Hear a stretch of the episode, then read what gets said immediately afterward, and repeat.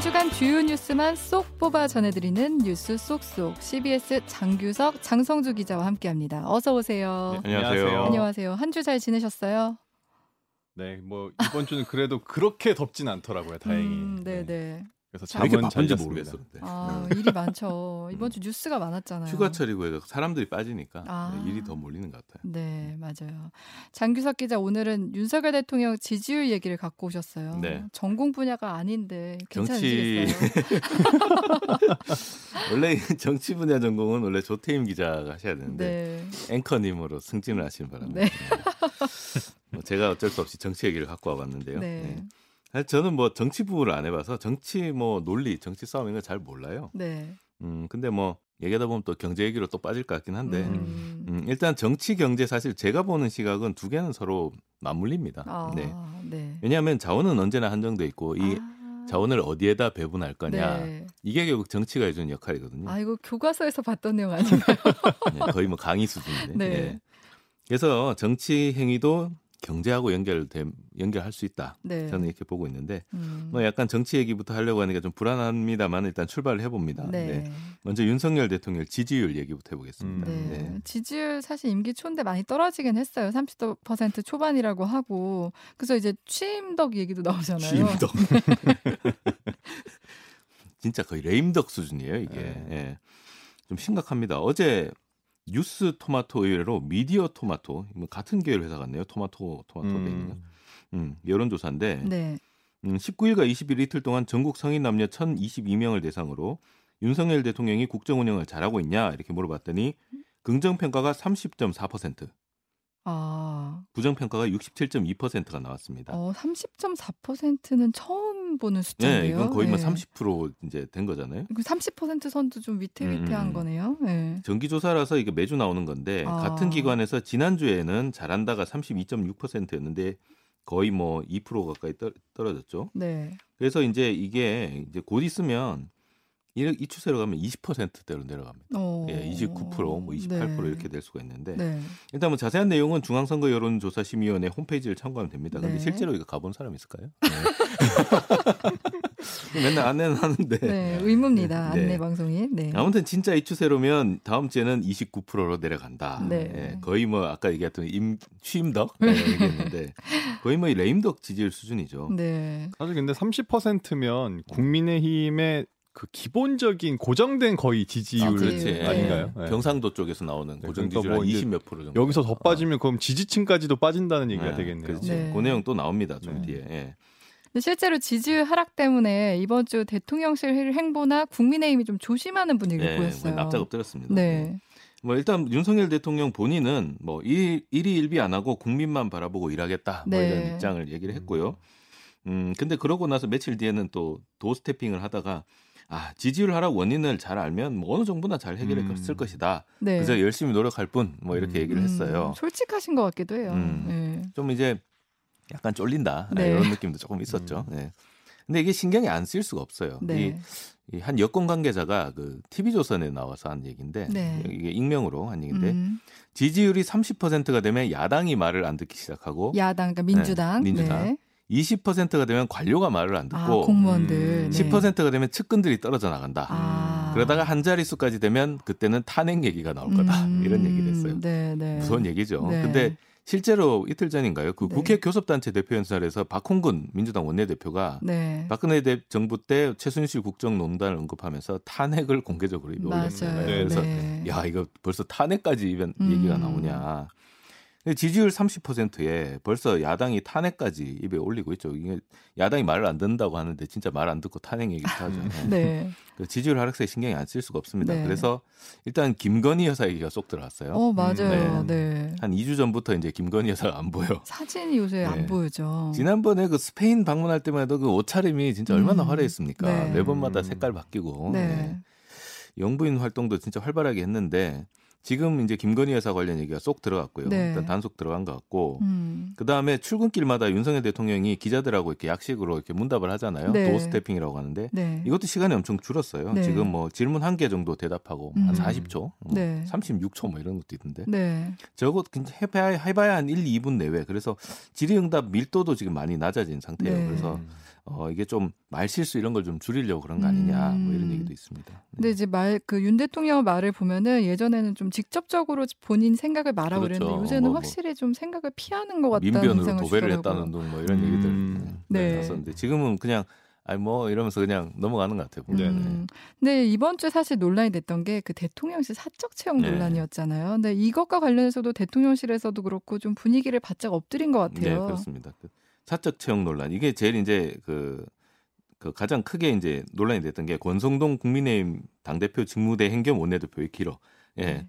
이 권성동 원내대표가 추천을 해서 네. 강릉에 있는 모 인사의 예, 선거관리위원회에 계신 분이라고 하죠. 모 인사의 아들이 네. 대통령실 9급으로 이제 들어갔는데 네. 이 청년이 이게 이제 사적 채용이다 이런 논란하니까 권성동 대표가 처음에 아이 뭐 9급 가지고 뭐 그러냐 음, 네. 네. 최저임금보다 10만 원 더 받는다 뭐 이런 최저임금 받고 어떻게 서울에서 사냐 참 내가 오히려 미안하더라 뭐 이런 얘기까지 했어요 음. 그러니까 저희 청년들이 야 9급 공무원 되려고 지금 공무원 공부하는 사람이 목숨 걸고 지금 공부하는 사람이 몇 명이나 그러니까요. 되는데 지금 그렇죠. 저런 말이 나오냐 9급 저희 공무원 한 비하발언 3주 전에 노량진 컵밥 얘기도 했었잖아요. 네, 노량진에서 컵밥 얘기. 공부하시는 네. 분들 네. 많으신데. 그래서 뭐 그 그런 얘기 나죠. 뭐 밈도 나왔어요. 공무원 시험 합격은 아. 권성동. 네. 그래가지고 어, 우리 잘 알고 있는 공무원 시험 합격은 네. 나오는 거 있잖아요. 네. 의미 하나네요. 네. 네. 하여튼 뭐 이 정도로 분노가 폭발을 했죠. 음. 근데 지지율이 지금 이렇게 떨어지는데 말 실수까지 겹치니까 네. 윤핵관 number two 예, 음. 장제원이 출격을 했죠. 네. 권성동 말이 너무 거칠다. 음. 그러면서 형님 동생 또 이 brother들끼리 싸운다고 또 말도 많았죠. 네. 아무튼 뭐 시끌시끌하니까 권성동 대표가 일단 납작 엎드렸습니다. 사과 발언을 내놓고 이제 자중하는 모습을 보여주고 있고. 네. 근데 국민의힘도 지금 뭐 이준석 대표가 징계받고 지금 이제 직무대행 체제로 들어가면서 당권을 놓고 지금 거의 피 튀기는 경쟁을 하고 있습니다 물 밑에서. 그래서 이건 네. 좀 시끌시끌한데 이건 뭐 다음에 좀 더 정치 전문이 나와서 예, 다뤄주는 걸로 음. 누가 나올지 모르겠습니다만. 네. 네, 지금 뭐 윤석열 대통령 지지율 얘기하고 있으니까 사실 이번 주 행보 중에 제가 눈에 띄었던 거는 음.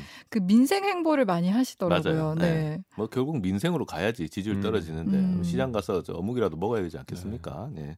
그래서 이제 19일 날 윤 대통령이 어딜 갔냐? 서울 종로구에 있는 한 지역 아동 센터를 갔습니다.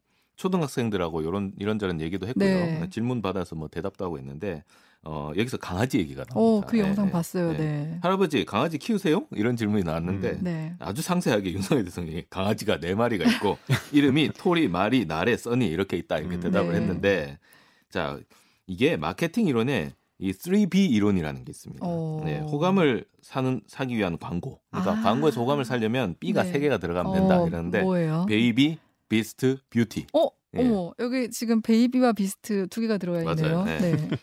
아이들하고 강아지 두 개나 벌써 나왔어요. 어. 과연 우연의 일치일까요? 네. 그래서 이제 요 행보 자체가 약간 이제 민생 행보, 지지율 좀 의식한 거 아니냐 이런 네. 얘기들 나와 있고, 음. 예. beauty는 빠졌네 근데 예. 아. 김건희 여사는 오히려 들어갔죠. 네.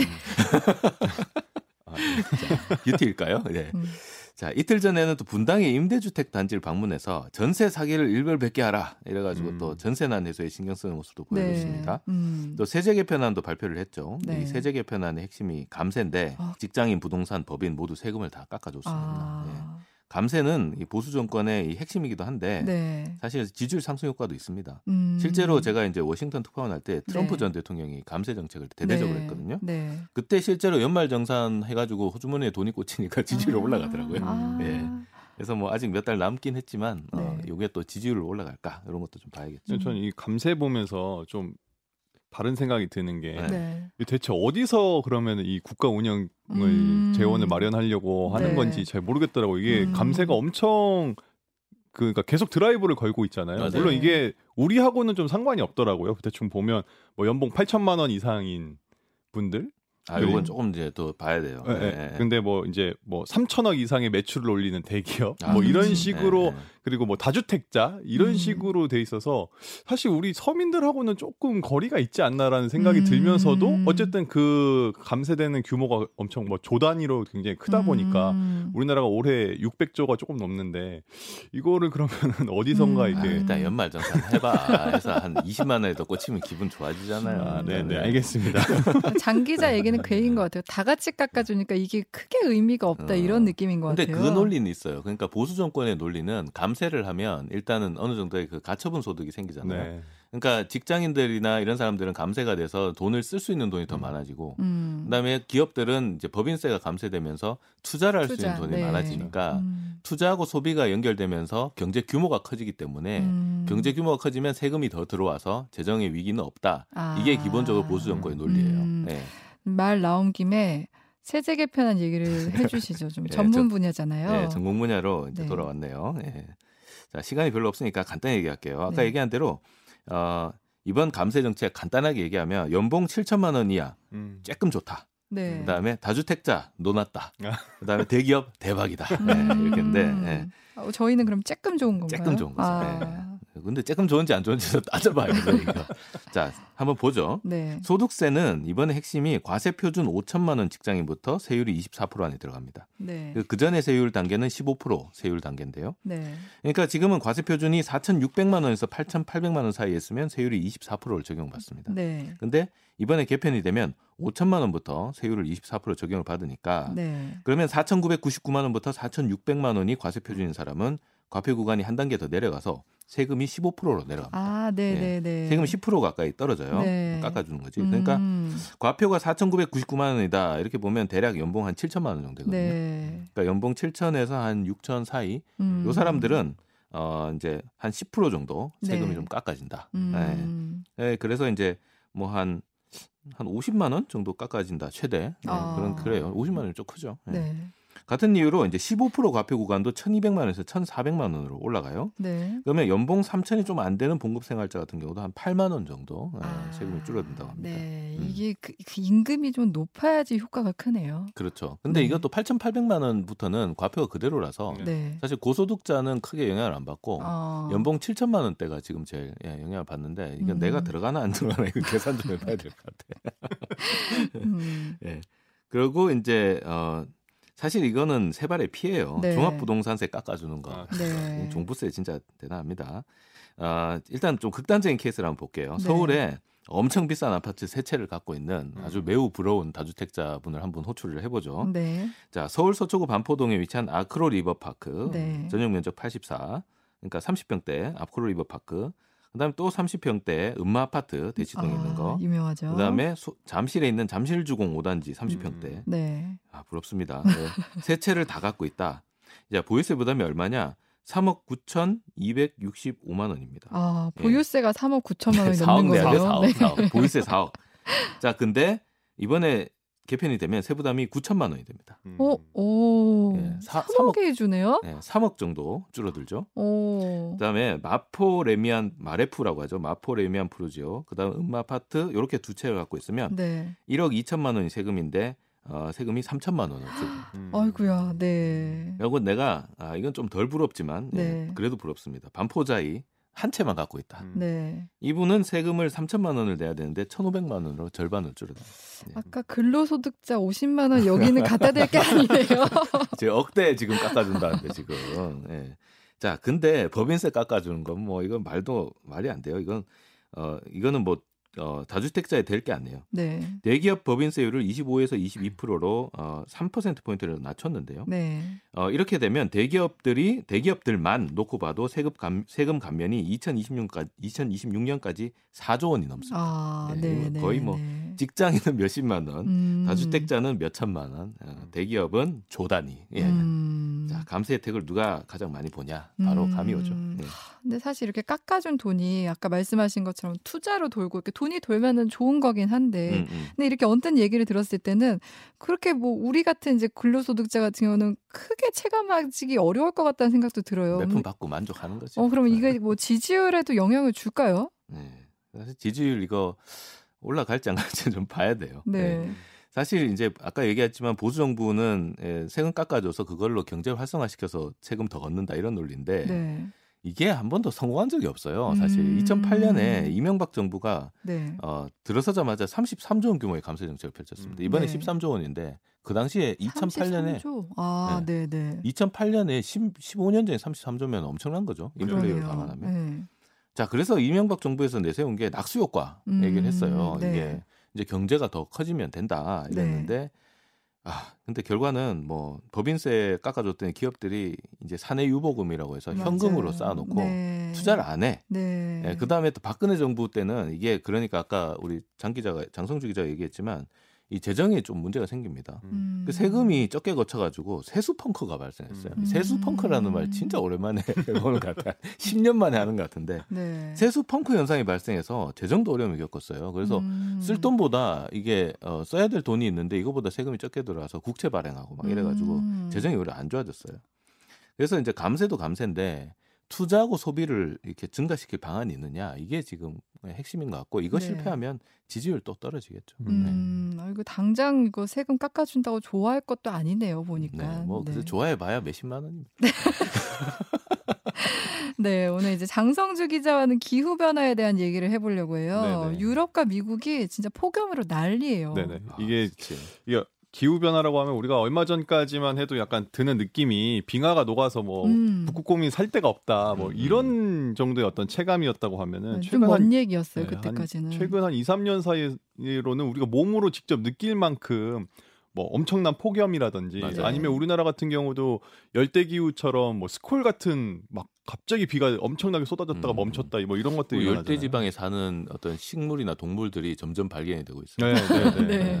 네. 그러니까 또 이제 특히 이제 지금 유럽과 미국이 폭염으로 난리인데 네. 장구석 기자가 미국과 영국 다 살아보셨잖아요. 아 그럼요. 좀 예. 기후가 어떤가요? 예. 그 영국은 저기 차에 네. 에- 에어컨이 원래 없어요. 어. 네. 옵션인가요? 네, 자, 에어컨은 옵션이에요. 정말. 왜요? 어. 왜냐하면 에어컨을 안 틀어도 돼. 음. 아 여름이 별로 안 여름에도? 에어컨을 안 틀어도 네. 될 정도 어. 창문 열어놓고 운행하면 운행할 만한 음. 정도였어요. 어. 근데 지금 거의 그 에어컨 없으면 그 차 안에서 죽으란 얘기지. 네, 그러니까 음. 그 원래 영국의 역대 최고 기온이 2019년에 38.7도가 어. 제일 역대 기온이었는데 네. 올해 40도가 넘으면서 이 기록을 와. 깼습니다. 아. 그러니까 이게 방금 말씀해 주셨듯이 자동차는 물론이고 이제 가정이나 일반 공공기관에도 에어컨이 없는 게 굉장히 많다고 하더라고요. 어. 왜냐하면 그 그늘에만 들어가도 좀 선선해요. 네, 네. 왜냐하면 이게 음. 습도가 낮아가지고. 네. 그래서 이, 이 폭염 때문에 지금 선풍기 판매량이 1,300% 증가했다. 아. 이런 집계도 나오고 신일전자. 있고요.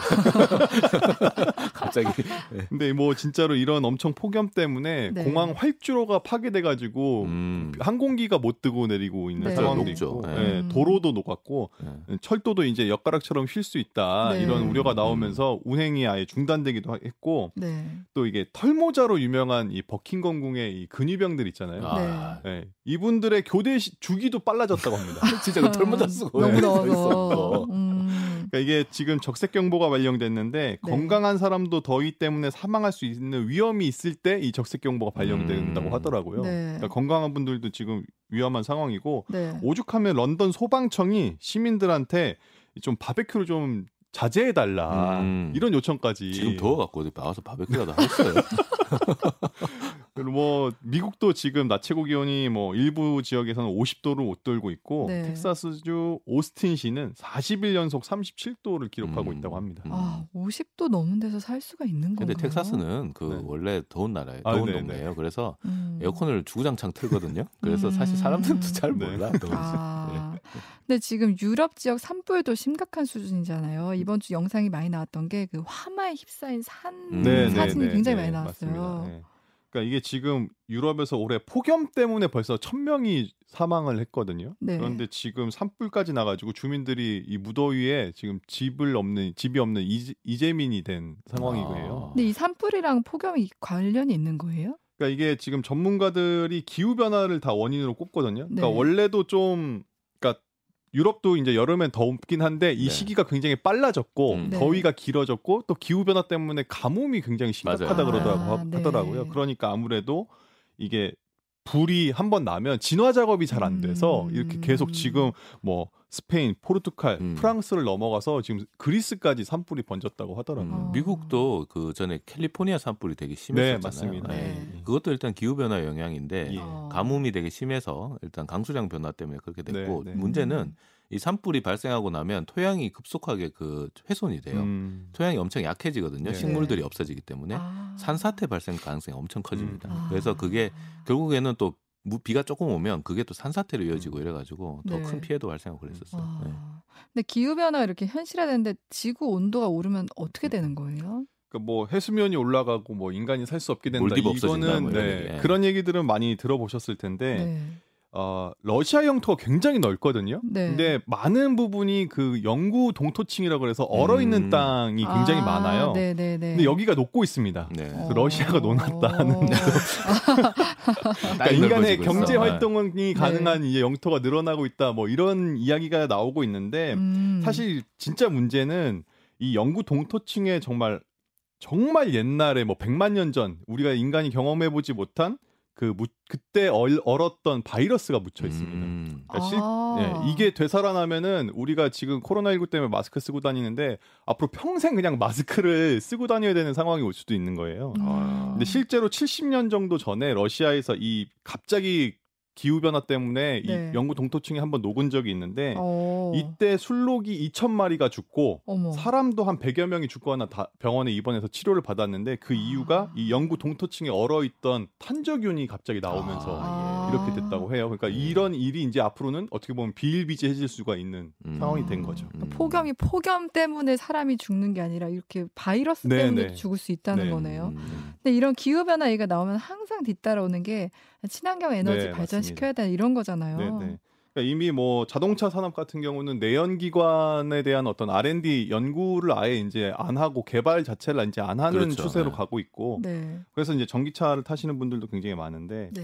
이게 친환경 친환경 에너지 비중을 좀 이제 단계적으로 높이자 이게 원래는 전 지구적인 어떤 핵심 의제였잖아요. 네. 근데 아무래도 러시아가 이제 우크라이나 침공한 이후에 좀 많이 달라진 것 같습니다. 음. 아무래도. 네. 러시아가 에너지를 좀 무기화하면서 뭐 원유도 그렇고 천연가스도 그렇고 워낙 가격이 많이 오르다 보니까 네. 이제 뭐 유럽 국가들도 이제 석탄 화력 발전을 아- 검토를 할 정도로 어. 상황이 오히려 지금 역행하고 있는 상황인데 음. 그래서 이제 좀 빼놓고 갈 수 없는 게 이제 원전인 것 같아요. 음, 네. 뭔가 시계가 과거로 돌아간 네네. 느낌인데 근데 원전은 우리나라에서도 정치적 논란의 중심에 있잖아요. 네, 네, 네. 그러니까 문재인 정부가 탈원전을 선언을 해서 이제 네. 점진적으로 앞으로 이제 원전의 비중을 좀 줄이겠다 음, 이런 네. 계획이었는데 어, 반대로 윤석열 정부는 탈 탈원전 네, 정책을 탈원전. 네. 다시 원전을 확대하겠다고 네, 했죠. 그렇게 하고 있죠. 지금 뭐 2030년까지 비중을 30%까지 올리겠다. 지금 음. 20% 후반대긴 한데 네. 이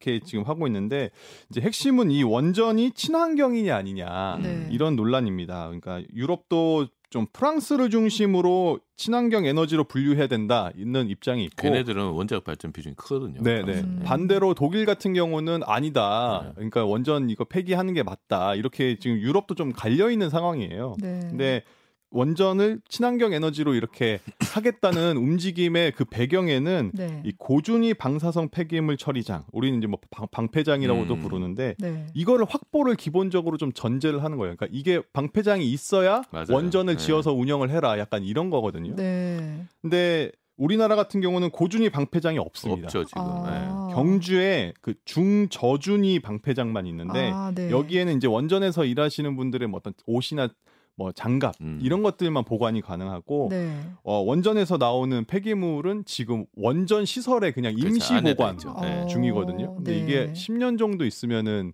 다꽉 가득. 차서 음. 이제 뭐 더 이상 방법이 없, 없다고 하더라고요. 근데 이게 뭐 문재인 정부 때도 그래서 이제 어떻게 대책을 좀 내놔야 돼, 그러니까 대책을 좀 마련했던 거고 네. 윤석열 정부가 최근에 이제 그걸 비슷한 거를 내놨는데 2060년까지 1조 4천억 을 들- 들여서 어, 방패장 기술 그리고 고준위 방패장 건설을 추진한다 이런 음. 내용을 발표를 해- 했더라고요. 네. 네. 용산 대통령 집무실 밑에다가 땅 파갖고 있어요. 그러니까 이게 네. 지금 지적해 주셨듯이 문제가 뭐냐면 옛날에도 중저준위 네. 방패장 입지 선정을 놓고 1994년에는 인천, 2004년에는 부안에서 큰 충돌이 그렇죠. 일어났었고 난리도 아니었죠. 지금 있는 경주도 지금 시민들의 불만이나 불안이 굉장히 큰 상황이거든요. 네. 그러니까 이거를 과연 어떻게 우리가 확보할 수 있을지가 좀 음. 관건이 될 것 같습니다. 음. 윤석열 대통령은 지난 나토 정상회담에도 참석해서 원전 세일 외교했다 이렇게 발표하고 또 사진도 정상들과 악수한 사진이 네, 네, 공개됐었잖아요. 유럽에서조차도 이게 친환경으로 분류해야 되냐 말아야 되냐 지금 계속 논란이 있는 상황에서 아직 결정이 안 됐거든요. 네. 근데 이거를 가지고 우리는 다 뭐 마치 엄청 어떤 성과를 낸 것처럼 이야기하는 것 음. 자체가 네. 이게 맞는지 좀 의문이 들더라고요. 음, 네. 기후 변화 얘기해서 원전까지 정리해봤고요. 오늘 여기까지 뉴스 쏙쏙 CBS 장규석, 장성주 기자와 함께 했습니다. 한 주 잘 보내시고, 장규석 기자는 다음 주에 못 뵈잖아요. 예, 전 휴가예요. 네. 휴가 잘 다녀오시고, 감사합니다. 오늘 고생하셨습니다. 네, 네, 고맙습니다. 감사합니다.